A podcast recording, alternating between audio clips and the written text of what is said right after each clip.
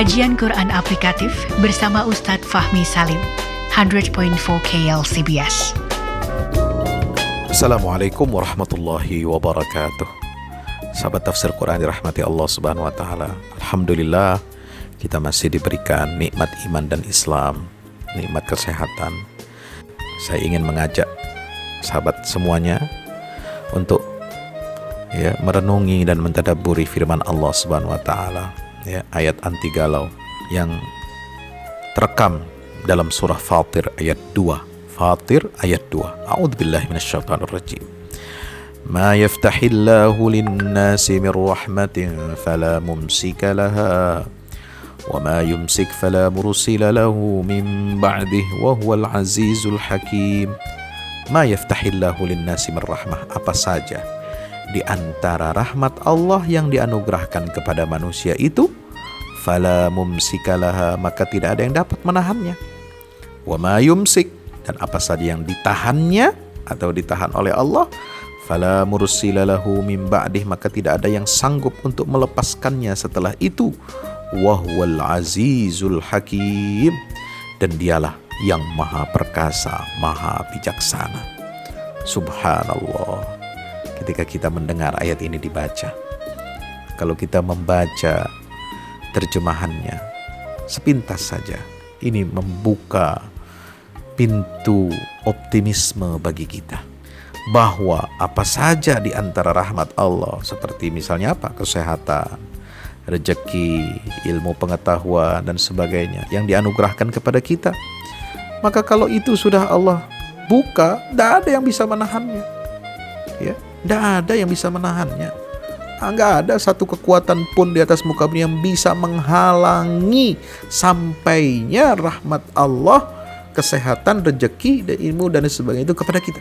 Sebaliknya, apa saja yang ditahan oleh Allah maka tidak ada yang sanggup untuk melepaskannya setelah itu nggak ada yang bisa menyampaikannya kepada kita ya, meskipun kita datang minta kepada pejabat, minta kepada dukun, minta kepada ya makhluk, minta kepada selain Allah. Nggak ada yang walaupun mereka kuat, walaupun mereka berkuasa, nggak ada yang bisa memberikan apa yang memang ditahan oleh Allah Subhanahu wa taala.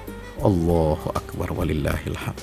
Sebab apa? Dia Allah itu maha perkasa. Karena dia berbuat sesuai kehendaknya, tidak bisa diatur-atur. Kapan terjadi, kapan doa kita dikabul, kapan nikmat kita dapat peroleh, nggak bisa.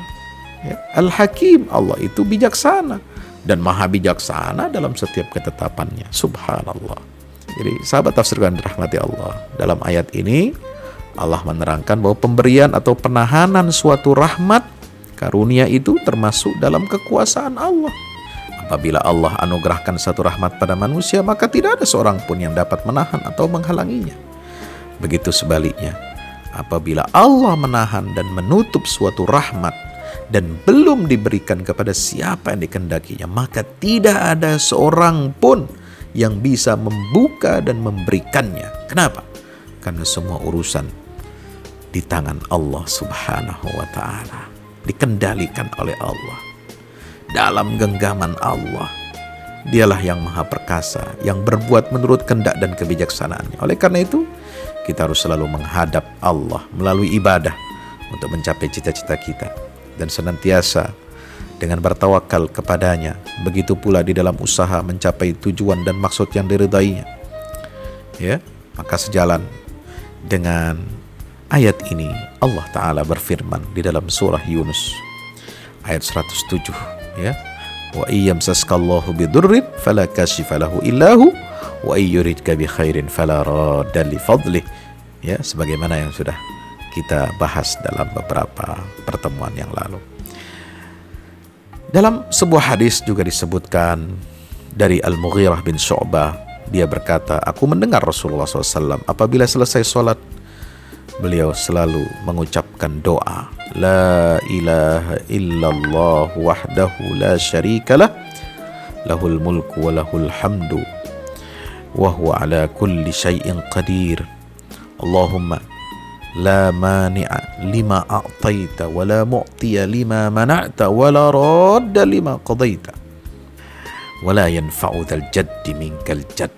Subhanallah ini doa yang biasa dibaca oleh Rasulullah selesai sholat apa artinya tidak ada Tuhan selain Allah dia esa tidak ada sekutu baginya Baginya lah kerajaan dan baginya segala puji-pujian. Dia berkuasa atas segala sesuatu. Ya Allah Tuhanku.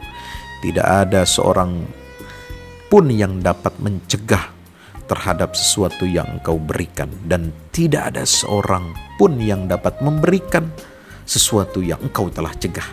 Maka tidak bermanfaatlah kejayaan seseorang dalam menghadapi siksaan engkau.